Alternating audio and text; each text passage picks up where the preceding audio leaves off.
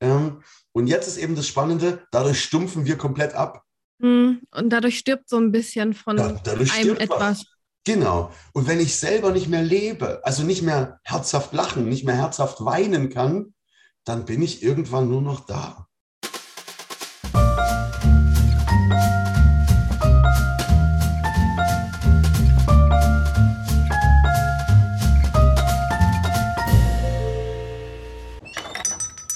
Herzlich willkommen zu Tante Emma Talk. Mein Name ist Anita, ich bin deine Tante Emma und das ist der Podcast für Psychologie und Gesellschaft. Du kommst in meinen virtuellen Dorfladen und wir besprechen alltagspsychologische, tiefe psychologische, philosophische und gesellschaftliche Themen. Heute ist es eine Mischung, würde ich sagen, ein gesellschaftliches und psychologisches Thema. Wir sprechen über Tod und warum der aus unserer ja, aus unserem Sichtfeld verschwunden ist und man hat das Gefühl, man darf gar nicht mehr sterben heutzutage. Ja, aber bevor wir näher darauf eingehen, möchte ich meinen Interviewgast hier übergeben, dass er sich gerne vorstellen kann. Hallo, Interviewgast. Hallo, Tante Emma. Ja, ich bin der Enne, äh, ich bin 42, ich wohne in Reutlingen, bin verheiratet mit der besten Frau der Welt und ähm, ich bin auf dich gestoßen über den Dave, äh, der hat äh, von dir berichtet und da habe ich gedacht, komm, reden wir mal, äh, komme ich mal in deinen Laden und äh, wir haben uns jetzt fürs Thema Tod entschieden. Es gibt sicherlich ermutigendere Sachen, aber ähm, auch im Tod steckt Leben. Das dürfen wir nicht vergessen. Im Tod steckt auch Leben, ja, da, gewiss. Und ich finde, das sollte irgendwie wieder auf den Tisch gehören, weil es hat ja zum Alltag gehört. Aber bevor wir tiefer einsteigen, wie können wir es ähm, uns gemütlich machen? Was kann ich dir anbieten aus oh, meinem ja. Laden? Ich habe gerade meinen äh, Kaffee getrunken aus hier, das tut mir leid. Und oh jetzt, oh auch, jetzt auch schon gut. Ich bin gut versorgt, alles. Alles gut. Ja. Und äh, wenn ein Gericht oder ein Produkt im Tante Emma-Laden deinen Charakter beschreiben müsste, hm, was wäre das? Wow, das ist ja spannend. Ähm, irgendein Produkt, was meinen Charakter beschreiben müsste. Mhm. Ich würde sagen, es müsste was sein, ähm, was du nicht biegen kannst, also irgendwas Festes, ähm, aber nicht sinnlos fest. Also das darf auch bei Wärme zum Beispiel ist was aus Metall, was bei Wärme sich durchaus freiwillig verbiegt. Also sowas gern. ähm, okay. Und es sollte nicht ganz einfarbig sein. Also das fände ich schön, wenn es noch ein paar Flecken hätte. Keine Ahnung, was könnte das sein? Vielleicht ein Regenschirm. So ein Regenschirm, der Metall hat und bunte Punkte. Nehmen wir den. Du bist ein Regenschirm. Ja, ein Regenschirm, der auch so ein bisschen noch Schutz bietet, ne? Regenschirm bietet so Ich glaube tatsächlich, dass es sogar so ist, ja. Das ist jetzt aus Versehen, aber es ist tatsächlich so, ja. Es ist tatsächlich so, ja. So wie ich dich im Vorgespräch kennengelernt habe, würde ich auch sagen, du bietest so ein bisschen Schutz. Aber wir versuchen uns auch die ganze Zeit ähm, zu schützen vor dem Tod. Wovor hast du die Leute versucht zu schützen oder wovor schützt du sie so? Ähm, also das, was ich wahrscheinlich am meisten mache, ist, dass ich die Leute vor sich selber beschütze. Ähm, Zumindest versuche ich das. Das heißt, ich, ähm, ich spreche sehr viel mit Leuten. Viele Leute kommen mittlerweile auf mich zu, besonders hier aus der Gegend, ähm, und präsentieren ihre Ideen und auch ihre Wut und, und ihre Ängste. ähm, und ich glaube, ich kann relativ gut zuhören mhm. und verstehe relativ schnell, was, was da die Grundannahmen dahinter sind. Und da wühle ich gern drin rum, einfach zu sagen, okay, das ist deine Grundüberzeugung, dann ist es logisch, dass du zu diesem Schluss kommen musst, ja, weil Logik ist zwingend, die hat keine Freiheit. Ähm, stimmt denn deine Vorannahme? Ja, mhm. ist das die Wahrheit, was du da grundsätzlich mal glaubst vom Leben? Alle Menschen sind toll oder, oder irgendwie sowas, ja. Ähm, und wenn das ins, da geht es nicht darum, die Leute zu verunsichern, sondern es geht einfach darum zu sagen, wie müsstest du es denn sehen, ähm, damit du nicht zu diesem logischen Schluss kommst, sondern vielleicht äh, zu einem anderen logischen Schluss kommen könntest. Mhm. Äh, und kennst du vielleicht jemanden, der das anders sieht? Äh, mhm. Und das kann manchmal ganz schön helfen, zumal ich da ein großes Vorbild habe aus der, aus der Bibel. Ich bin ein großer Freund von Jesus. Ähm, und der hat meiner Meinung nach ein sehr gesundes Weltbild. ähm, Und das, was ich glaube, von ihm verstanden zu haben, das gebe ich gern an, an, an Leute weiter. Ach, sehr schön, sehr schön. Also du hilfst den Leuten quasi Perspektiven zu öffnen. Das heißt wirklich, dass du sie vor den selber schützt und ähm, ja, die Sichtweise er eröffnest, die sie sonst nicht gehabt hätten, ohne jemanden, der sie irgendwie ein bisschen dahin bringt. Begleitet. Schubsen, begleitet. Weil Schubsen finde ich irgendwie blöd. Dem ja, es ist, es, es ist, der Versuch einer Begleitung und es ist vor allem meistens eine Frage. Ne? Und ähm, mir geht es darum, ähm, dass ich zum einen gern verstehen möchte, warum ist er, wie er ist. Mhm. Wie kommt er darauf, dass das jetzt die Lösung ist? Ähm, und das geht relativ schnell. Man muss ja bloß zurückgehen von dem, was er sagt, in dem, wie, wie kommst du da drauf? Mhm. Ähm, und auf der anderen Seite eben, die Probleme, die Menschen haben, sind ja immer nur Beziehungsprobleme. Es gibt kein Problem, was, was kein Beziehungsproblem ist. Ähm, und das bedeutet, meine Weltsicht und die des anderen, wenn die sich nicht vertragen und die logischen Schlüsse einfach plötzlich auseinanderdriften, dann habe ich ein Problem. Alleine hätte ich das nicht. Ja? So, und dann zu sagen, okay, ich kann dir ein Beispiel bringen, wenn du das möchtest. Ein ganz kurzes. Ähm, ich habe mich auf der Straße beim Spazierengehen mit einer Frau unterhalten, die sagte, ähm, ihr Bruder, glaube ich, hätte jetzt äh, sehr geschimpft, weil sie keine Gentherapie machen lässt, keine Impfung nimmt. Ähm, und sie hat jetzt beschlossen, er darf ihr Haus nicht mehr betreten. Mhm. Und habe ich ihr nur die Frage gestellt, ob das der Weg ist, äh, um das friedliche Ziel zu erreichen, was wir ja alle propagieren. Ne? Wir wollen alle Frieden, wir wollen Freiheit für jeden. Ist das der Weg? Um zu erreichen, dass wir Frieden miteinander haben. Und der guckt sie mich an und sagt, naja, der ist ja dann bestimmt sauer auf mich, aber das, der darf ja nicht so reden. Und ich sage, das stimmt alles. okay. ähm, ähm, und dann habe ich ihr erzählt, was in meinem Leben passiert ist und habe gesagt, weißt du, was mich in meinem Leben am meisten beschämt hat? Das war, als mir der Schöpfer dieser Welt die Hand hingehalten hat und gesagt hat, du hast verdammt viele Fehler gemacht und ich vergebe dir das war eine Befreiung und eine Scham gleichzeitig. Sowas habe ich noch nie erlebt und möchte ich auch so schnell nicht wieder. Ähm, Vergebung ist wahnsinnig, wahnsinnig wirkungsvoll. Es befreit mich, wenn ich vergebe, mhm. weil ich lasse das los. Ich mhm. zahle den Preis und der andere braucht nichts mehr dazu beitragen. Und dann habe ich noch gesagt, das ist eine Entscheidung, das ist keine Herzenssache, das ist eine Entscheidung und das Herz zieht nach. Und das hat zwei Minuten gedauert, das Gespräch. Und dann sagt sie zu mir, Ende, das ist ja, das ist ja genial und das ist ja ganz toll. Ich sage, das ist aber nicht meine Idee. Also das, hat, das ist Jesus Idee.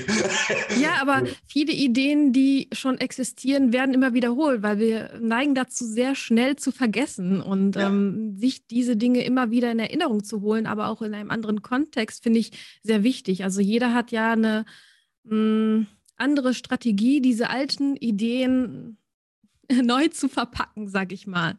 Und ähm, auch was du sagst bei der Frau, ich frage mich jetzt, weil unser Thema ja auch ähm, Tod gewesen ist oder ist, ähm, im Angesicht des Todes verliert auch vieles an Bedeutung, was in diesem Moment super wichtig und super gewichtig ist. Aber wenn ich mir vorstelle, ich liege auf dem Sterbebett, wird es wieder dann ganz klein. Da fühle ich mich wie ein Astronaut, der auf die Erde dann runterguckt. Und ähm, dann werden viele Sachen winzig, winzig, winzig klein. Und dann frage ich mich, warum habe ich mich überhaupt darüber aufgeregt? Mhm. Deswegen finde ich, das ist auch nochmal so ein Aspekt, warum es wichtig ist, den Tod wieder mehr in den Fokus zu rücken, überhaupt das zu thematisieren. Oder wie siehst du das?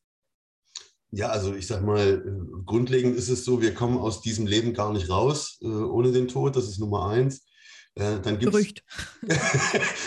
es äh, auch dazu natürlich eine, eine, Anweisung in meinem Lieblingsbuch, welche besagt, ähm, Herr, lehre mich bedenken, dass ich sterben muss, auf dass ich klug werde. Das heißt also, irgendeine gewisse Form von Klugwerden hängt damit zusammen, dass ich mich mit dem Tod auseinandersetze. Ähm, und wie du schon sagst, äh, ich glaube, es kann jeder nachvollziehen, wenn er weiß, er hat noch eine Woche zu leben, dass er sich dann nicht wünscht, äh, sich jetzt noch weiter über irgendwas aufzuregen. Nee, der möchte seine Familie sehen, der möchte seine Freunde in den Arm nehmen, der möchte alles das machen, äh, was gerade erstens verboten ist und zweitens, was das Leben ausmacht. Mhm. Also durch den Tod habe ich erst, durch das Verständnis vom Tod habe ich erst die Chance, äh, ein Leben zu leben, weil mhm. ich sonst den ganzen Tag mich um Dinge drehe, die völlig belanglos sind. Mhm. Egal, ob es nach dem Tod irgendwie weitergeht oder nicht.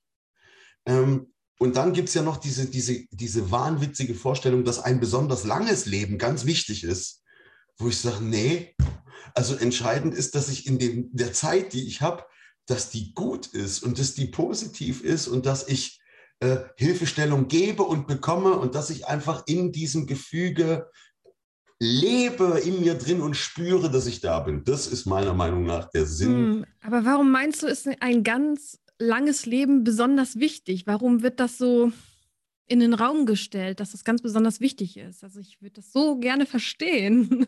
Nun ja, ähm, ich denke, es ist eine, äh, es ist so eine allgemeine äh, Idee, aus dem, was man hat, mit wenig Aufwand, das Beste für sich selber ganz egoistisch rauszuholen. Äh, und wenn ich jetzt natürlich viel Zeit habe, dann kann ich noch viel, viel mehr Bestes für mich äh, rausholen. Und außerdem kann ich wunderbar in einem langen Leben äh, Produkte von Riesenkonzernen platzieren, die das Leben leichter machen, ja, die das Leben gesünder machen, was es da auch alles für tolle Ideen gibt. Ich, ich denke, die Menschen, die momentan die Welt glauben in der Hand zu haben, haben sie ja nicht, aber sie unterliegen der Illusion, äh, die verdienen sich Geld, was auch nur eine Idee ist, äh, indem sie Menschen lange im Pflegebett an Maschinen anschließen, indem sie ihre Ernährung, Ernährungsergänzungsmittel äh, an den Mann bringen. Und das ist deren Ideologie, das dürfen die auch machen, das ist völlig in Ordnung. Mhm. Wir machen es ja mit. Ja, und wenn wir aber irgendwann begreifen, ja, nee, darum geht es nicht. Es geht nicht darum, lange hier zu sein, sondern intensiv hier zu sein. Das heißt, ich als Konsument will ein langes Leben, weil A, es auch von außen mir so gesagt wird, aber B, weil ich denke, dass ich es brauche, mehr Zeit zu haben, anstatt sie intensiver zu nutzen. Habe ich dich richtig verstanden? Ja, es sind so die Dinge wie, ich will nichts verpassen, ähm, ich muss überall dabei sein, ich muss überall gewesen sein. Äh, für mich stellt sich dann immer die Frage, ja, wozu eigentlich? Wozu muss ich denn überall gewesen sein? Wozu muss ich überall dabei sein? Bin ich so wichtig oder sind die anderen so? Worum geht es eigentlich? Und, ähm, und da komme ich mir selber dann auch auf die Schliche. Immer wenn ich die Frage stelle, wozu? Also mit welchem Ziel will ich dahin? Mhm. Das ist meist eklig und dann weiß ich danach, es geht wieder nur um mich. Und, ähm, und das nimmt eine Menge, eine Menge Druck raus. Ja? Ähm, wenn ich mir selbst vergeben kann, dann ist das super gut. Ähm, so richtig in der Tiefe erfassen kann ich es auch nicht. Ich glaube, das ist ein Weltphänomen, dass wir alles mitnehmen wollen, ja, weil mhm. wir eben egoistische Wesen sind.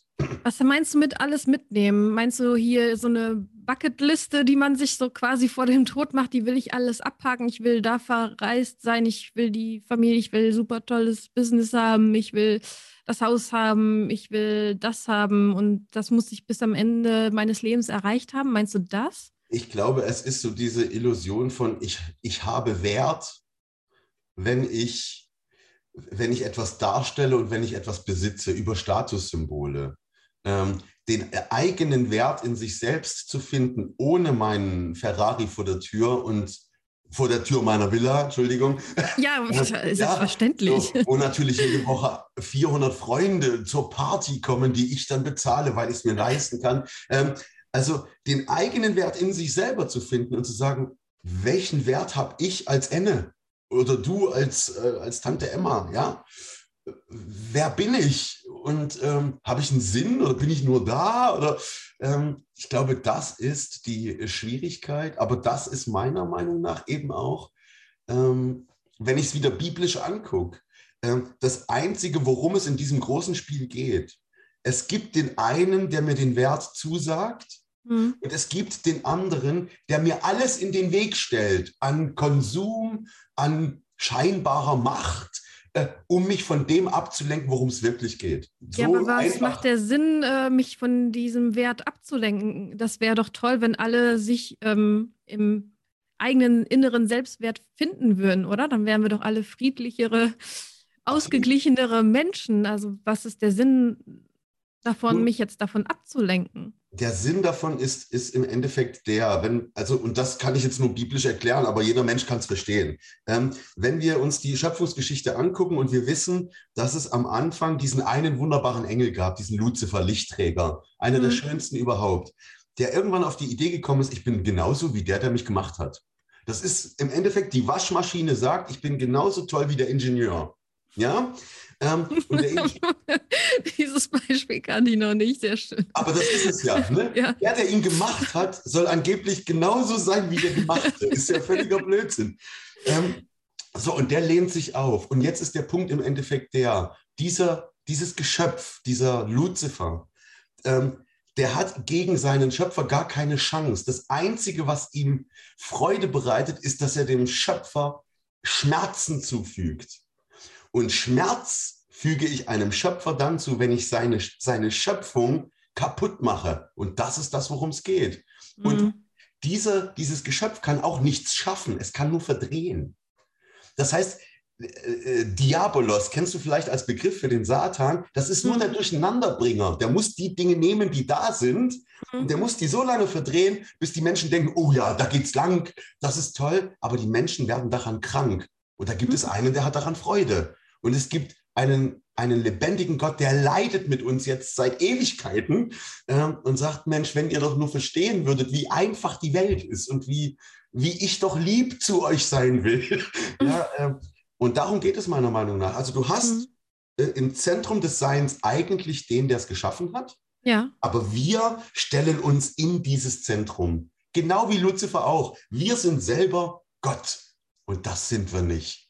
Ja, also es haben manche einfach Freude daran, alles durcheinander zu bringen und ähm, ziehen daraus ihr, ihre Freude, ihre Kraft, was auch immer von anderen. Also die, die kommen nicht selber in die Kraft, sondern brauchen die Kraft von anderen, die sie dann entziehen, sozusagen. Genau, das, das ist verstehe. ja.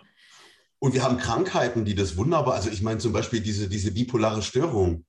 Das sind, der bipolar Gestörte, der will mir nichts Böses. Das ist mir völlig klar aber er saugt die Menschen leer. Ich meine, wenn du, wenn du aus der Psychotherapie oder aus der Psychologie kommst, weißt du doch, wie, wie, wie, wie schrecklich das ist für jemanden, der halbwegs vernünftig ist und dann hat er einen Menschen an der Seite, der bipolar ist. Der saugt ihn leer, wenn er sich nicht schützt. Mhm. Also so habe ich das erlebt, ähm, weil ich gar nicht weiß, heute ist der so, morgen ist der so. Ich muss mich da irgendwie immer dahin ja, wenn man das nicht versteht. Also ich hatte das sehr stark bei den schizophrenen Patienten. Ich habe ganz am Anfang bei ähm, schizophrenen Patienten gearbeitet. Und ja. ähm, wenn man das versucht, logisch nachzuvollziehen, was in deren Kopf los ist, also wirklich die richtig fett paranoiden Leute, wo manche glauben, keine Ahnung, ähm, hinter ihnen steht ein Centaur oder mhm. einer hätte jemand Toten ausgegraben und mit einem Defibrillator nach einer Woche wiederbelebt,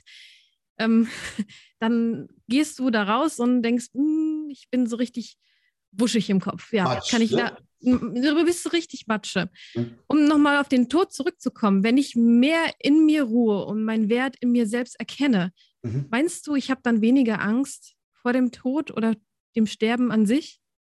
Also ich möchte die beiden Sachen gerne mal auseinander. Also würde ich gerne mal einen Cut dazwischen machen. Denn ich glaube, äh, wenn wir über Tod reden, dann lass uns über Tod reden. Der Prozess des Sterbens, der kann sehr, sehr ekelhaft sein. Ja, äh, also ich persönlich kann von mir immer sagen, vor dem Finale, dass ich weg bin, habe ich keine Angst. Ich glaube daran zu wissen, wo ich hinkomme. Und da will ich auch hin. Ja. ja. Ähm, der Weg dahin, also Männer haben das Glück, statistisch gesehen, die fallen um und sind tot. Das ist versicherungstechnisch, Glück. mathematisch, ist das so, ja? Äh, ja? Frauen eher nicht. Ich will dir keine Angst machen, aber die, Statist die Statistik sagt das. Okay, äh, aber es gibt eben auch Männer, die hängen noch mal vier Jahre an irgendeinem Schlauch. Das hat ja mit Leben nichts zu tun. Das ist ja nur äh, der Tod, während ich noch da bin. So, mhm. Das ist der Sterbeprozess. Und den, über den kann ich nichts sagen. Vielleicht, vielleicht würde ich da auch dann durchdrehen und sagen, jetzt hol mich endlich oder, oder ich habe Angst vor dem Sterbeprozess. Das kann ich sagen. Aber ja, ich glaube, da haben auch die meisten Angst davor, ne? vor dem Sterbeprozess. Ich glaube, wenn man wirklich, Klar. wirklich tief nachhakt, dann sind die wenigsten, die sagen, okay, der Tod macht mir Angst. Also ich glaube schon, dass es einige gibt ja. und auch eine beträchtliche Zahl, aber ich glaube, die größere Zahl ist ja hm, der Prozess, ne? die Schmerzen, das genau. Dahinsiechen. Ähm, ja, die Zeit geht eigentlich nicht vorüber und ich gucke nur an die Decke quasi. Ähm, aber meinst du nicht, dass schon da auch ein Stück weit schon stirbt? Also dass der Mensch also ich glaube, in diesem Prozess ist ja ein Prozess, das immer ein kleines Stück wegstirbt. Aber ich glaube noch nicht mal, dass man an den Schläuchen hängen muss, um wegzusterben. Nee, das geht viel, es geht viel subtiler. Also ich brauche keinen Schlauch für.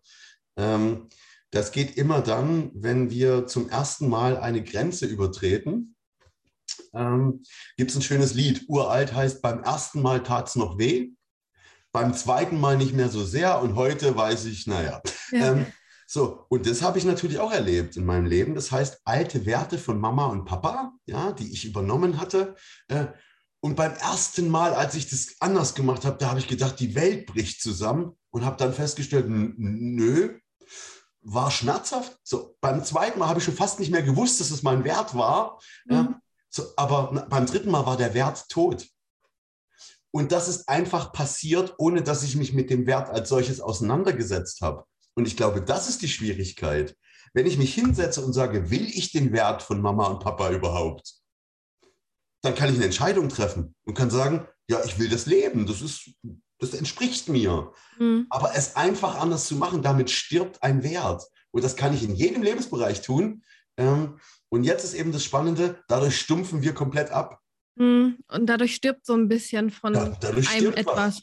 Genau. Und wenn ich selber nicht mehr lebe, also nicht mehr herzhaft lachen, nicht mehr herzhaft weinen kann, dann bin ich irgendwann nur noch da. Hatte ich mit 20. Ich war halt noch da.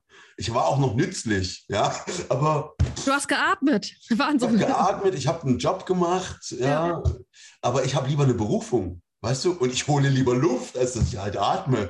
Also, ähm, und das, äh, das ist ein Tod auf Raten wenn wir mhm. uns nicht mit unserem eigenen Wert äh, äh, auseinandersetzen. Das ist, das ist so leider. Und Beobachtest du diesen Tod auf Raten jetzt immer mehr in den, in den letzten Monaten? Ich beobachte eher das Gegenteil und das finde ich sehr schön. Ähm, und das finde ich auch gleichzeitig gefährlich, weil ähm, wir, äh, wir bekommen ja eine Welt präsentiert, ich, wo ich sage, ich glaube, diese Welt, und ich habe meine Beweise dafür, diese Welt ist aus Geist entstanden. Das glaube ich. Mhm. Wir versuchen aber mit unserer Wissenschaft äh, eine aus Geist entstandene Welt ausschließlich materiell zu erklären. Und dann braucht es eben ein Genschnipsel, was uns alle umbringen will. Oder äh, dann gibt es immer dieses Kriegsszenario in dir, in mir und wir kämpfen gegen irgendwen. Mhm. Ähm, wo ich sage, das Bild des Kampfes kennt die Bibel auch. Ja, und mhm. sagt, pass mal auf, wir kämpfen nicht gegen Menschen und Blut oder so und Fleisch. Und, nee, nee, wir haben ganz andere Themen. Und die finden im Geiste statt. Mhm. Und ich erlebe von, eigentlich vom ersten Tag an, dass viele Menschen äh, das relativ schnell verstanden haben und gesagt haben, wir müssen unseren Horizont erweitern. Wir müssen uns, ähm, wir müssen uns aufmachen und mal schauen, gibt es diese unsichtbare Welt? Das erlebe ich also wirklich seit März, April 2020 mit den ja. Leuten auf der Straße, ja. Mhm. Ähm, und als allererstes kann ich nur sagen, diese Erkenntnis, es zu tun, ist super. Macht es. Äh, als zweites muss ich sagen, wenn du die Tür in diese Welt öffnest, dann geh da bitte nicht schutzlos rein. Mhm. Ja, denn diese Welt ist absolut real. Äh, aber wir haben eben in dieser Welt auch einen Durcheinanderbringer. Und er erscheint uns als Engel des Lichts. Und deshalb brauche ich eine gewisse Rüstung, wenn ich mich da reinbegebe. Und das ist der Grund, warum ich die ersten Monate immer auf diesen Kundgebungen war. Und ich bin da nur rumgelaufen und habe nur gebetet und habe gesagt, Herr, stell deine Engel hier auf, dass hier keine Verwirrung stattfindet und dass hier dein Friede ist. Das habe ich gar nicht gemacht. Ähm, aber ich merke, der Drang danach, es zu durchdringen und zu durchforschen, der wird immer größer. Mhm. Okay. Das sind jetzt sehr viele Aspekte, die du mir da ja, hast. Nein, du musst dich doch nicht entschuldigen. Ich bunte Flecken auf dem Schirm. bunte Flecken auf dem Schirm. Ja. Ähm, ja, ich denke, man muss einen gewissen Offenheit auch mitbringen, um das auch zuzulassen, wie du auch schon sagst, und ähm, äh, jemanden, der einen auch begleitet. Und ähm, wenn man diese Erkenntnis, glaube ich, hat und wenn man diese Welt, glaube ich, in sich reinlässt, dann hat man auch, glaube ich, auch viel weniger Angst, jetzt tot zu sein. Vor dem Sterbeprozess sei mal dahingestellt, mhm. aber vor dem Tod selber, weil man auch merkt, dass man, das kann ich jetzt nur für mich sagen, dass man mit allem irgendwie verbunden ist. Dann habe ich weniger Angst, tot zu sein, weil man ist ja irgendwie mit allem irgendwie verbunden. Ja, und also wenn ich es jetzt mal wirklich aufs Wesentliche runterbreche, welche zwei Möglichkeiten haben wir denn nach dem Tod? Also entweder wir haben die biologische Erklärung, wir werden zur Erde fertig, dann ist da nichts und dann sind wir halt weg, merken es aber auch nicht mehr.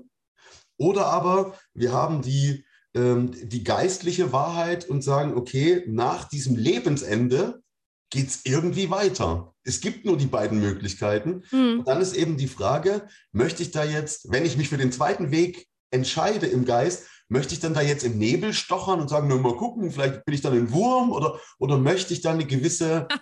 ein Wurm, ja, tolles Leben. es gibt ja diese, diese Lehren von Reinkarnation und dann kommst du halt als, als, als Ziegelstein wieder oder da gibt es ja ganz viele... Ziegelstein, Mann, Enne, es wird ja immer schlimmer. so, ähm, und ich, wie schon gesagt, ich, ich finde es schön, wenn Leute sich damit grundsätzlich auseinandersetzen. Die Frage ist, woher nehmen die alle immer ihr Wissen? Und ich bin mit, mit religiösen Cocktails konfrontiert manchmal, wo ich denke, woher nehmen die das? Also, und dann frage ich das, woher nehmt ihr das? das ja, das glaube ich halt so. Okay, das ist in Ordnung. Du nimmst an, dass das stimmt. Aber hast du mal, lies doch mal den Koran, mach es doch mal und, und, und lies doch mal die alten Schriften. Was steht da drin? Ähm, und, und, und, und such doch mal eine Wahrheit da drin. Das ist das, was ich mir für die Menschen wünsche. Und ich kann es aber niemandem geben. Ich, ich kann das nicht machen. Ich würde gern die Köpfe abmachen und ihnen die, die Wahrheit reinfüllen, aber das kann ich nicht. Und das ist auch nicht meine Aufgabe. Meine Aufgabe ist, mein Leben zu leben, meine Werte zu leben und zu erzählen, was ich mit meinem Gott erlebt habe. Das ist meine Aufgabe. Ja klar, und äh, ich glaube, jeder hat ein Stück eigene Wahrheit und äh, ne? genau, die Frage, allein aus äh, physischer Sicht, also ich bin klein, mein Mann ist groß, der hat halt eine andere Wahrheit als ich, weil er alles aus seiner großen Perspektive sieht. Allein aus dieser physischen Sicht hat Richtig? er eine andere Wahrheit als ich. Also glaube ich ist, nicht die an die Wahrheit. Genau, und das ist eben die, die große Frage, gibt es denn die Wahrheit? Und wenn es sie gibt, ja, will ich sie dann vielleicht wissen? Also ich bin jemand, ich möchte, wenn es irgendwelche Wahrheit gibt, dann möchte ich die wissen. Ähm, und das war mein Weg, äh, einen Gott kennenzulernen. Ich komme aus der DDR, da gibt es keinen Gott. Ja? Ähm, aber ich wollte wissen, muss ich mich jetzt damit beschäftigen? Ist es relevant für mein Leben oder ist es das hm. nicht? Ähm, alles andere, was wir hier, worüber wir jetzt sprechen, das sind Interpretationen von Wahrheit. Ja. Und da gibt es sieben Milliarden von und das ist völlig in Ordnung. Mhm. Die große Frage muss nur lauten, gibt es jetzt eine, gibt es jetzt Wahrheit oder gibt es sie nicht? Ansonsten ist alles relativ. Mhm. Ja? Und ich bin davon überzeugt, es gibt eben diese Wahrheit. Ähm, und ich bin verdammt dazu, ähm, dass ich sie niemandem erklären kann und dass ich niemanden überzeugen kann davon. Und das ist hart. Ich weiß nicht, ob ja. du dir das vorstellen kannst, aber wenn du glaubst, das ist der ultimative Weg, das ist die Wahrheit und du kannst es keinem vermitteln, das ist schon ein bisschen äh, brutal. Ja, jeder und, muss seinen äh, eigenen Weg dahin finden. Also genau. Also ich habe mal ähm, eine kleine Reise in Richtung Buddhismus gemacht und die meinten immer, wir wollen keinen überzeugen, sondern jeder findet seinen eigenen Weg hier hin zu uns. Und entweder findet genau. er ihn oder findet er ihn nicht. Ja. Aber nochmal zurück zum Tod zu kommen. Ja, wie können wir das wieder in der Gesellschaft etablieren? Ich glaube, es war viel präsenter, wenn man zu Hause gestorben ist, dass das halt was Natürliches ist, ein natürliches Prozess, ein natürlicher Prozess ist, mhm. den man auch ja gut begleiten kann und ähm, der einfach dazugehört, genauso wie Geburt. Das wird ja auch ausgelagert. Mhm. Sterben und Gebären wurde ausgelagert. Okay, jetzt ähm, gibt es einen neuen Trend, zumindest in den, in den Geburten, dass immer mehr Hausgeburten auch stattfinden durchaus. Aber es ist ja immer noch ein kleiner Prozentsatz. Und auch mhm. Sterben wird in der Regel nicht zu Hause und auch manchmal habe ich das Gefühl, auch nicht zu Hause erlaubt. Also mhm. ne, nur in Ausnahmefällen Fällen, ja, gehen sie nach Hause und dann sterben sie zu Hause. Aber viele werden auch meiner Meinung nach auch, wie du sagst, künstlich im Krankenhaus oder im Hospiz oder wo auch immer gehalten, um da zu sterben und nicht zu Hause. Und ich glaube, wenn man das wieder zu den Leuten bringt, dass die eher an den Kern kommen, wie du sagst, auch in die geistige Welt sich wieder öffnen oder das, was sie nicht sehen, sich mehr wieder öffnen können und wieder zu sich selbst finden, wenn diese beiden Aspekte wieder mehr in unserem Leben sind. Ich habe das Gefühl, dass äh, dadurch was fehlt, was essentiell ist. Mhm. Wenn man den Beginn und das Ende aus dem Alltag rausnimmt und quasi hinter verschlossenen Türen ähm, passiert, wo es nie jemand sehen kann. Ja, also ich denke, ich habe jetzt über, diese, über den Aspekt noch nie nachgedacht, muss ich ganz ehrlich sagen. Ähm, und ich glaube vor allem auch, ähm, dass es, ohne dass irgendjemand was Böses damit erreichen wollte, sondern dass es als Unterstützung betrachtet wird, wenn wir äh, den Sterbenden äh, abgeben können und uns das Leid nicht angucken müssen. Ich glaube, das ist wirklich als gut gemeinte Idee entstanden. Mhm. Mhm. Ähm, Genauso äh, auch die Kindertagesstätte. Wir helfen dir bei der Erziehung. Ja, das ist das Katastrophalste, was wir machen können. Eigene Kinder nach einem Jahr einem fremden Menschen anvertrauen. Also so sehe ich das. Ähm, aber die Idee dahinter war mal, wir helfen, wir, wir machen was Gutes. Ähm, und natürlich ist eine direkte Konfrontation mit Tod und mit äh, ins Leben kommen äh, eine Möglichkeit zu sagen, na klar, es gehört dazu. Also ohne das eine gibt es das andere nicht. Ähm, und äh, also sicher. Zum Zweiten glaube ich, dass hier auch wirklich, ähm, wie soll ich sagen, Medien normalerweise in der Verantwortung stehen müssten, Kirchen in der Verantwortung stehen müssten, einfach das auch wieder zu lehren und zu predigen und zu sagen, hey, also eins ist gewiss, ja, das ist, dass wir hier ein Ende haben. Ähm, und die Auseinandersetzung mit Trauer. Ja, Trauer ist ja meiner Meinung nach. Auch ein wichtiger Aspekt, den du sagst, Trauer, ja. Ja, äh, das ist ja im Endeffekt eine Form von Krankheit, die hat ihre fünf Stufen oder, oder so ähnlich, ja. Ähm, und ich darf ja auch nicht krank sein. Das ist ja auch verboten. Ich muss ja irgendwann die, die Symptome weghämmern und dann muss ich weiter funktionieren. Das ist ja, das ist ja meine Welt hier, in der ich lebe. Ähm, mhm. Und dann zu sagen, nee, nee, machen wir nicht. Wir machen Sterbebegleitung und wir machen Trauerarbeit. Ähm, und wir gehen damit um. Und warum trauerst du eigentlich, kleiner Egoist? Hm? Fehlt dir vielleicht derjenige, der nicht mehr da ist? Oder um meinst was du, geht es dir? Ne? Meinst du, man muss das begründen, wenn man trauert? Hast du das Gefühl, dass die Leute das begründen müssen? Ich glaube, es würde den Menschen gut tun, wenn sie wahrnehmen würden, worin ihre Trauer besteht. Mhm. Die Menschen glauben ja tatsächlich, und, so, und die fühlen das, und ich verstehe das auch, sie glauben ja, sie hätten jemanden verloren. Punkt ist nur der, der hat ihnen nie gehört. Und das ist eben so was, wo ich sage. Ah, ich verstehe, welchen Aspekt du meinst. Ne? Ja, ähm, das ist wie Ehe. Ja, wenn die Ehe auseinandergeht, und da finde ich es noch viel prekärer, weil wir sind eins in der Ehe, ja, äh, mhm. da geht ein Teil von mir, der mir aber nie gehört hat. Ah, das heißt, ich habe ein Stück weit von meiner Seele quasi gefühlt verloren. Also bin genau. ich mitgestorben. So, und das kann ich ja sagen, ne? aber wir haben immer diesen Besitzanspruch. Äh, Mhm. Ich sage, dass, du, es würde leichter sein, wenn uns klar würde, uns gehört hier gar nichts. Da kann ich nichts verlieren. Und dann habe ich auch diese Rechnung, wir haben ja alle die Rechnung in uns, Preis und Gewinn. Was mache ich, welchen Preis kostet es und welchen Gewinn habe ich daraus? Und wenn ich mich immer im Verlust aufhalte, da werde ich krank. Mhm. Ja? Wie würdest du das sonst nennen? Äh, also wenn ich jemanden verliere, wie würdest du es bezeichnen? Ähm, wie würde ich es, du, ich glaube, im Gefühl würde ich es genauso bezeichnen, weil ich auch glaube, sie gehört mir, meine Frau, ja, so ganz tief in mir drin. Ähm, ich habe nur die Chance, weil ich wirklich relativ äh, äh, rational bin in meinem Lebensziel, mhm. das sehr schnell dann zu durchdringen und zu sagen, okay, lieber Enne, schöne Idee, aber ist nicht so. Äh, und dann mein Herz nachziehen zu lassen in meinen Entscheidungen, die ich dann treffe und sage, nee, hat mir nie gehört äh, so, und jetzt, ich lasse los, ganz bewusst, jeden Tag, ich hänge es mir an den Spiegel und sage, ich lasse los, äh, weil dann werden meine Hände wieder frei. Und das mhm. ist ja das, das Interessante daran. Wir, wir glauben immer, Egoismus ist was ganz Bösartiges. Nee, mhm. Egoismus ist das Leben tatsächlich. Mhm. Wenn ich loslasse, habe ich die Hand frei für den Nächsten. Ähm, So, und, und im Egoismus entscheidet sich von vornherein, wer kann mit meinem Egoismus leben und kann ich mit seinem leben. Das ist, wir müssen viel ehrlicher miteinander umgehen. Mhm. Und dann haben wir plötzlich Freundeskreise, die sind komisch, ja, weil die sind anders als vorher. Aber ich muss dem anderen nicht vormachen, dass ich ihn toll finde, sondern ich sage, der ist genauso krank wie ich, super, den will ich haben, ja.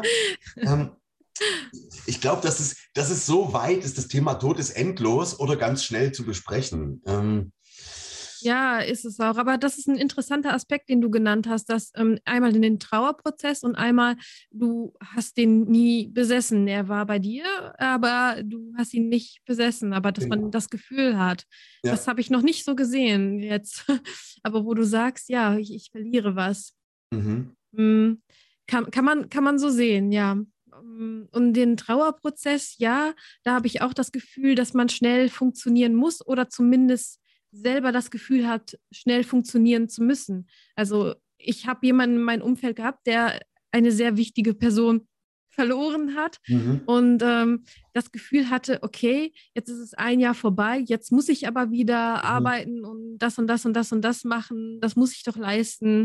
Und ich gesagt habe, nee, es braucht halt Zeit, bis du bei diesem Loslassen und Akzeptieren bist, aber lass dir die Zeit und nimm dann Schritte, klar, sich was vorzunehmen und ist voll in Ordnung, aber halt kleine Schritte und angemessen, dir angemessene Schritte. Mhm. Also sei, sei gnädig mit dir. Und genau, ich habe schon das Gefühl, was du sagst, trauern darf man nur eine gewisse Zeit. Und wenn man äh, diese Zeit überschreitet, oder überschritten hat, darf man nicht mehr trauern. Ich habe so das Gefühl, die Leute drumherum werden auch nach einem Jahr so ein bisschen ungeduldig. Was, der trauert ja immer noch, mhm. trauert ja immer noch.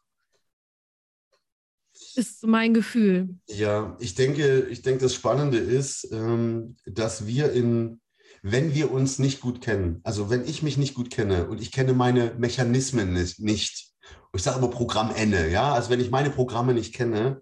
Jetzt ähm, bist du sehr technisch. ja, ja, das bin ich. Wie gesagt, ich, ich, ich, ich mache so Excel-Tabellen, das ist sowas für mich. ähm, wenn sie mir nicht bewusst sind, ich lebe sie ja jeden Tag, ne?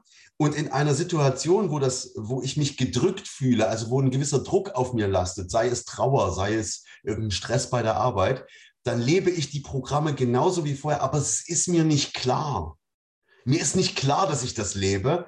Und dann werde ich auch sehr komisch, weil sich, äh, weil sich das multipliziert in einer Drucksituation. Ähm, und deshalb erachte ich es als sinnvoll, dass kleine Kinder von Anfang an äh, in, ihre, in ihrer Form, wie sehe ich das Leben, mhm. und wie sehen auch die anderen das Leben, äh, dass sie begleitet werden und dass wir äh, im, in der Schule sowas wie ein Fach einführen, was da heißt, Selbsterkenntnis. Da hm, gibt es ja, keine das Noten. sich, glaube ich, sehr viele, ja, dieses da, Fach. Da ja. gibt es kein, es gibt ja auch kein, oh, du hast, du bist richtig. Nee, es gibt nicht den, der richtig ist, sondern Wenn, einfach nur, du hast eine Menge von dir verstanden, super. Das ist das, worum es meiner Meinung nach gehen muss, ähm, weil ich dann in diesen, in einer Drucksituation, gerade beim Trauern, ich habe das mhm. erlebt äh, im Schwabenland, eine, eine Kultur, die ich bis heute nicht richtig einschätzen kann. Äh, Grüße Land, gehen raus. ja, also auf dem Land auch noch, wo ja der Nachbar mehr weiß als ich äh, von mir. Ja. Ähm, so, und da habe ich erlebt, dass eine wahnsinnig tolle Frau ihren Mann sehr früh verloren hat. Mhm. Und dann habe ich mal versucht, mich in sie reinzuversetzen und habe gesagt, ob die sich die Frage stellt, ab wann es für ihre Umgebung wieder in Ordnung wäre, dass sie sich einen neuen Partner sucht. Das sind ja alles Gedanken, ja, ja. Äh, die laufen doch alle in so einem trauernden Menschen auch ab. Ja, klar. Den Trauerprozess von ihr habe ich nie gesehen. Es war ganz irre. Die war, die war immer so gefasst. Und ich dachte so, weinst du eigentlich mal in dein Kissen? Ja, du warst zehn Jahre, zwölf Jahre mit dem verheiratet. Tut es dir auch mal weh? Und willst mhm. du es mir nur nicht zeigen, was dein gutes Recht ist? Ich, ja, klar. Ja, ähm, hast du die Leute, die dich begleiten auf dem Weg oder machst du alles alleine? Das sind so, das sind so Ideen, die sind mir dann gekommen, weil ich die halt gemocht habe. Mhm. Wenn ich sie mhm. nicht gekannt hätte, wäre es mir ja gar nicht aufgefallen. Und vor allem habe ich mit dem Mann zusammen Musik gemacht in der Band. also ich hatte da was mit zu tun. Ja. Ähm, das sind so Punkte, wo ich sage, in Drucksituationen verschärft sich nur unser komisches Wesen. Mhm. Und die ganzen Vorannahmen von ich muss funktionieren, ich darf nicht so lange ausfallen, ich muss nützlich sein, äh, die kommen dann noch viel stärker zum Vorschein und das ist ein großes Problem meiner Meinung nach. Ja, das ist ein großes Problem auch unserer Gesellschaft, wie ich das beobachte, dass in Drucksituationen, wie du sagst, diese Regelsetzer, die uns ja eine scheinbare Sicherheit gibt, die weniger mit uns zu tun haben als mh, hm, doch ein Stück weit schon, dass sie uns Sicherheit geben, aber darüber hinaus etwas weniger mit uns zu tun haben, dass diese Regelsetzer noch verstärkter genau. Ähm, vorkommen, weil wir wollen uns ja an irgendwas entlanghangeln, weil alles andere ist sehr unsicher und das will ich nicht. Damit will genau. ich mich nicht auseinandersetzen. Und ich glaube auch, der Trauerprozess und der Tod an sich ist einfach unsicher und damit will ich mich nicht auseinandersetzen. Ja, absolut. Das ähm, erleben, erleben wir ja habe ich das Gefühl. Also ich will mich damit nicht auseinandersetzen und deswegen hangel ich mich an allem, allen Regeln, alles, was mir gegeben wird, entlang, was mir eine scheinbare, und ich sehe nicht, dass es eine scheinbare ist, Sicherheit gibt. Genau. Vor dem, vor dem Tod, weil gestorben wird ja nicht. Wir werden ja 150 oder so und ja. am Ende werden wir, keine Ahnung, was, wie auch immer. Ja. Aber ähm, ja, Genau, das sind es ja mehrere Aspekte, die jetzt gerade wieder aufpoppen. Ne? Ganz, ganz klar. Also wesentlich daran ist ja zu sagen, Sicherheit und äh, Bedeutung sind nun mal definitiv Grundbedürfnisse, die der Mensch hat. Ich kann also jeden verstehen, der sich Gerüste aufbaut und sagt, die geben mir Sicherheit, auch wenn die eine Illusion ist. Ja, ähm, das ist das Erste. Ähm, und äh, jetzt weiß ich nicht mehr, jetzt war es so viel. Ich, ich, ich ja, ne? Ah. habe auch immer so ein, ich habe immer so einen Stamm im Kopf und dann bin ich ganz schnell beim Zweig. ah, Hilfe. Ah. Ja, aber ich glaube, dieser Sicherheitsaspekt, das ist ein sehr wichtiger Aspekt, so. um äh, Trauer zuzulassen und den Gedanken, dass wir auch ähm, sterben, weil das fühlt sich natürlich und das ist auch okay so, unsicher für mich an, aber das ich glaube, diese ähm, Annahme, dass wir das nicht kontrollieren können, dieses, dieses Akzeptieren und dieses Loslassen, das ist sehr wichtig. Mhm. Ne? Klar, wenn sich jemand ein Gerüst baut, ist es in Ordnung, aber man, ich glaube, die Balance macht es. Ne? In, wo in diesem Kontinuum bin ich? Bin ich ganz rechts, bin ich ganz links oder pendel ich mich auch irgendwo in der Mitte ein? Also hole ich mir ein bisschen Sicherheit, aber akzeptiere auch ein Stück weit, dass ich es irgendwann nicht mehr kann und beginne dann in ein, zwei Aspekten dann noch loszulassen und akzeptiere auch zum Beispiel, dass der Tod kommt dass ich auch traure und dass ich mir auch Zeit gebe, auch egal was alle um mich herum sagen und auch Regelsätze haben, dass ich versuche mehr bei mir, bei mir zu sein, was du auch am Anfang gesagt hast, mit dem Selbstwert, dass ich den Selbstwert nicht mehr von außen hole, von meinem Auto, von meiner Villa, sondern in mir ruhe und das spielt alles miteinander mit rein, so dass ich das alles besser annehmen kann und auch leben kann und das auch mit Leben füllen kann und auch weniger dann sterbe. Ja. Innerlich. Also, ja. Ich hoffe, die Leute haben es verstanden, was ich meine. Ich hoffe, der Inner hat es verstanden, was ich meine.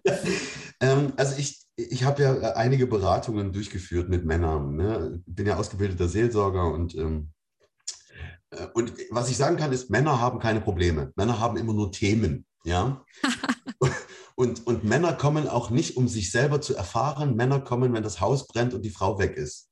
Vorher kommen die nicht. Und das ist die Schwierigkeit. Mhm. Denn innerhalb dieser Drucksituation jetzt meinen eigenen Anteil zu erkennen, das macht überhaupt keinen Spaß. Das ist ganz schrecklich dann zu sehen, Mist, ich habe dazu beigetragen, dass das so ist, wie es ist. Das will überhaupt gar keiner wissen. Die kommen mit dem Problem und sagen, mach weg. Ja, so. hier bitte. Genau. Erlebe ich auch häufig. Genau. Hallo, Frau von Lühn, äh, ja. hier mein Problem. Genau. Wie gehen Sie jetzt vor? Ja. Ähm. Äh, Steuerung ein, Wir entfernen. arbeiten gemeinsam. Ja, genau. Wie? Ich muss auch was machen. Und das machen viele Frauen anders. Viele Frauen kommen zu meiner Frau zum Beispiel und kommen mit der Aussage, ich wüsste gern ein bisschen mehr, wer ich bin. Das ist es. Die haben gar kein Thema, gar kein Problem. Die kommen einfach, um zu sagen, wer bin ich? Und wenn ja, wie viele? Also, ja. Ähm, Nach einem so. berühmten äh, Staatsphilosophen. Genau, ja. Ganz großartiger Mann. Einfach ja. prächtig. Ähm, jetzt würde ich, jetzt, jetzt würde ich sagen, und wenn ich als, wenn ich als Grundlage in einer Gesellschaft, und das muss gewollt sein, ja, ich glaube einfach, es ist nicht gewollt. Wenn ich als Grundlage sage, wir führen die Menschen als allererstes mal zu sich selbst, dass sie ihre Programme kennen und dass sie wissen, so tick ich und das fühlt sich für mich sicher an. Mhm. Ja, super. Aber in der Drucksituation, das, das geht nicht. Das ist, die, die, wir haben ja auch Hirnforschung. Die Hirnforschung besagt doch im Endeffekt, äh, wenn du deine, deine Gerüste aufgebaut hast, dann ist das eine Autobahn im Kopf. Und da fährst du eben lang. Und alles, was du neu entdeckst, wenn sich neu, sind kleine Trampelpfade, die du anlegen. Ja, so. Genau. Aber in einer Drucksituation, da gehe ich doch nicht auf einen Trampelpfad, da fahre ich Autobahn, ist doch nein, völlig logisch. Ne? Und es ist ja teilweise noch nicht mal ein Trampelpfad, es ist ein Dschungel, total äh, genau. äh, zugewachsen und dann musst du dich erstmal ja. hier mit so einer Messer, Schwert, wie auch immer, genau. durch. Ähm, ja, genau, das sage ich auch immer meinen Leuten. Diese Neurone, diese Verbindungen, die müssen erst gebildet werden und Gewohnheiten zu etablieren, das dauert einfach.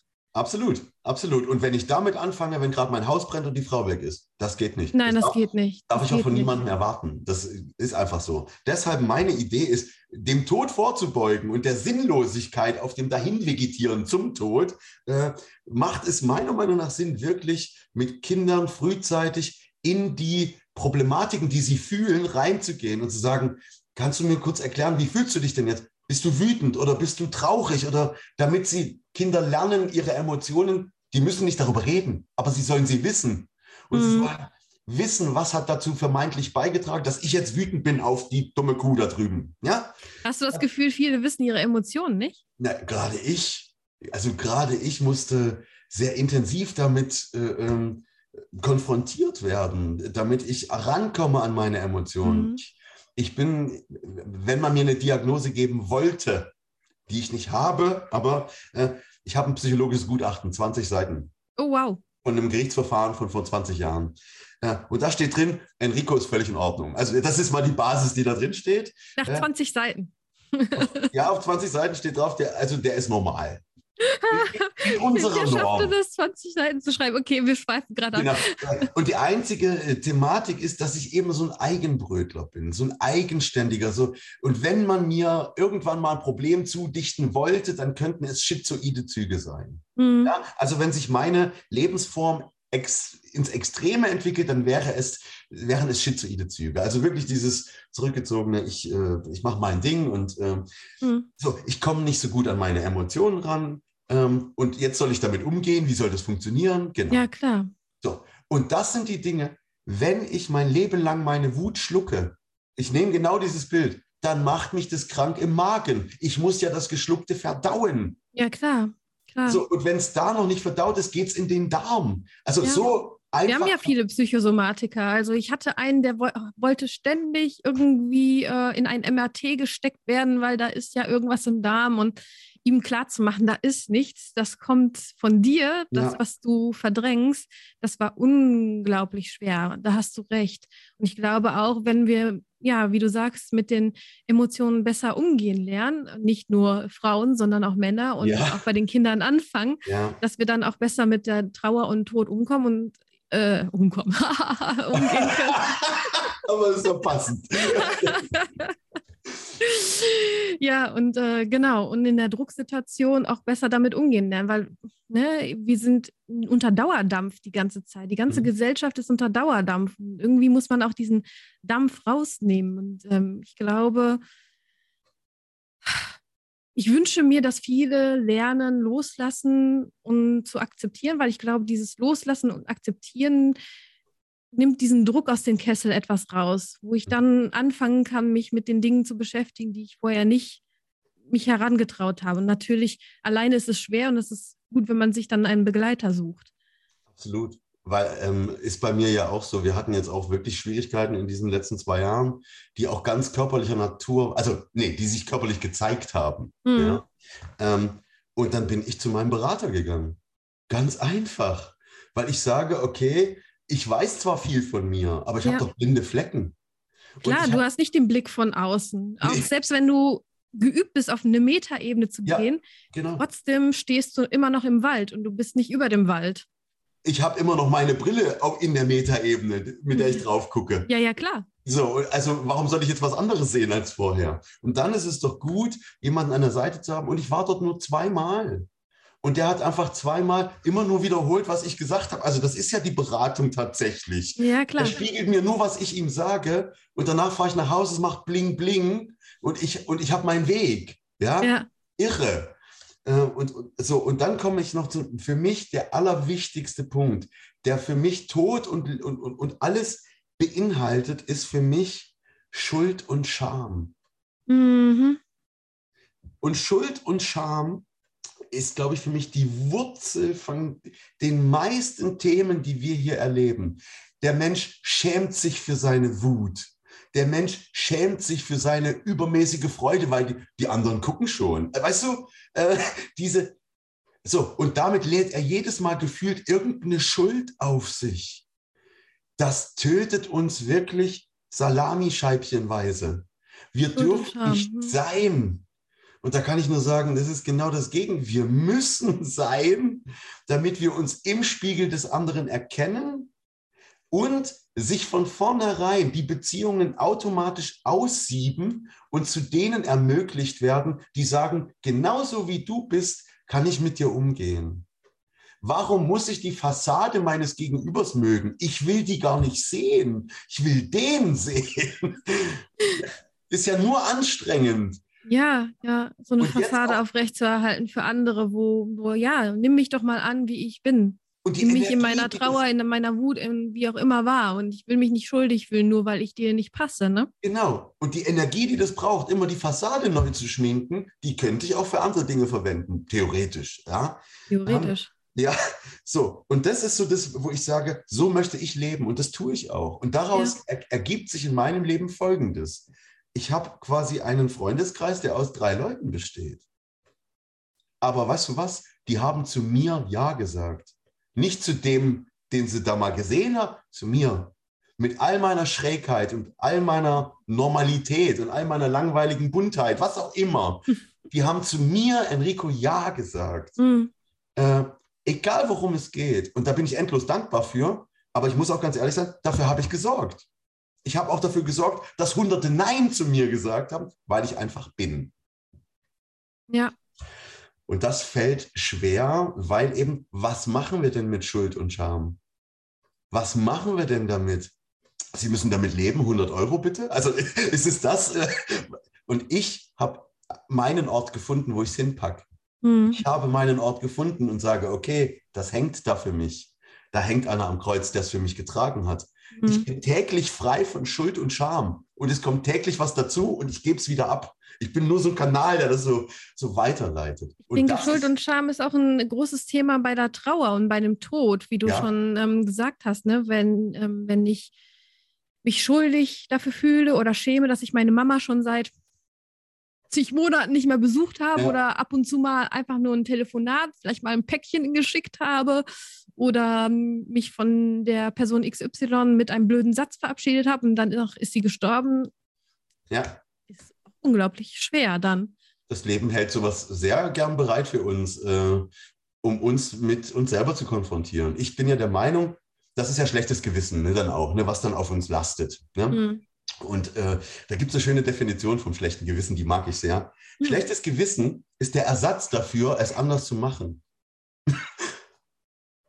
Also, mhm ich könnte mich ja anders entscheiden. Mache ich aber nicht, habe ich lieber ein schlechtes Gewissen, statt dass ich sage, ich mache es halt einfach anders. Ich, ich, weiß ja, dass es nicht richtig ist, was ich tue, sonst bräuchte ich kein schlechtes Gewissen. Und das finde ich einen interessanten Ansatz. Ja?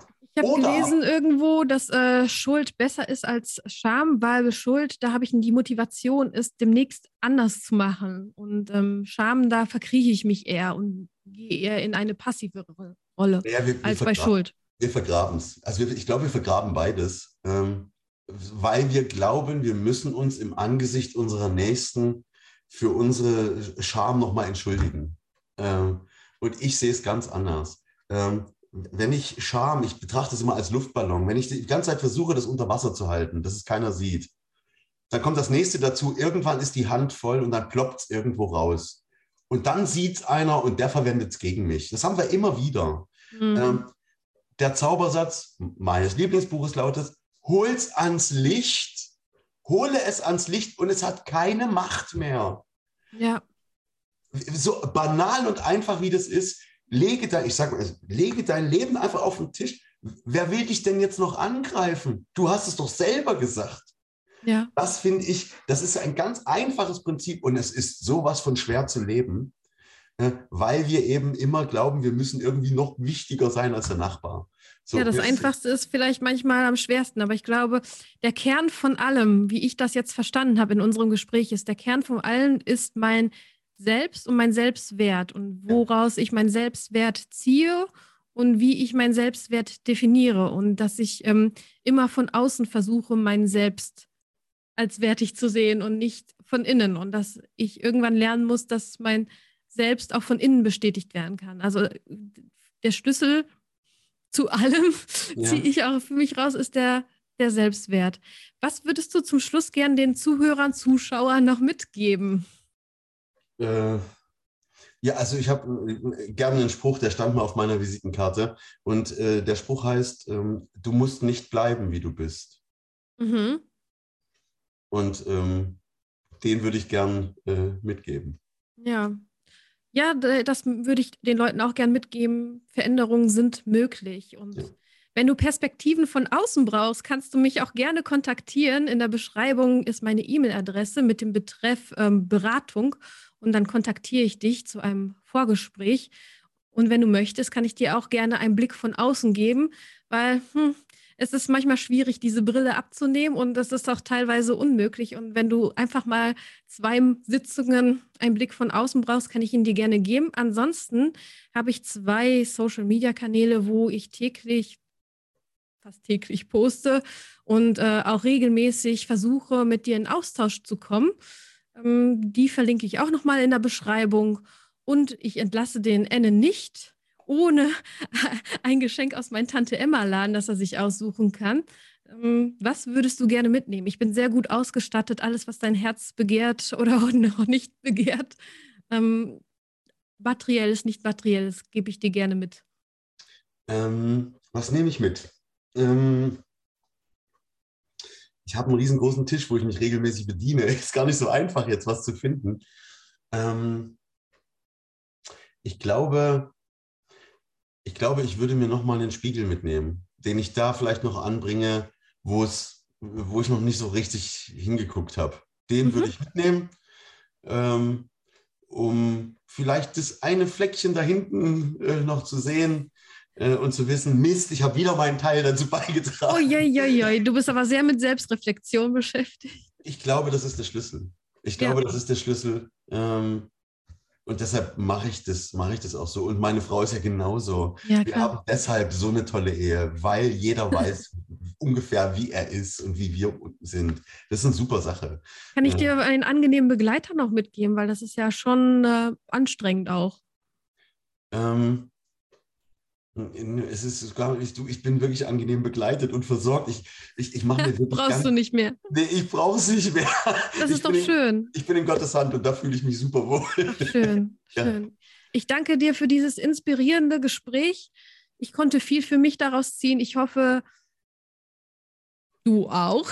Ja, also ich nehme definitiv Dinge mit, glaub mir. Ja. Genau. Und ja, ich freue mich auf das nächste Treffen mit den Zuhörern und bis bald. Dankeschön. Tschüss. Tschüss.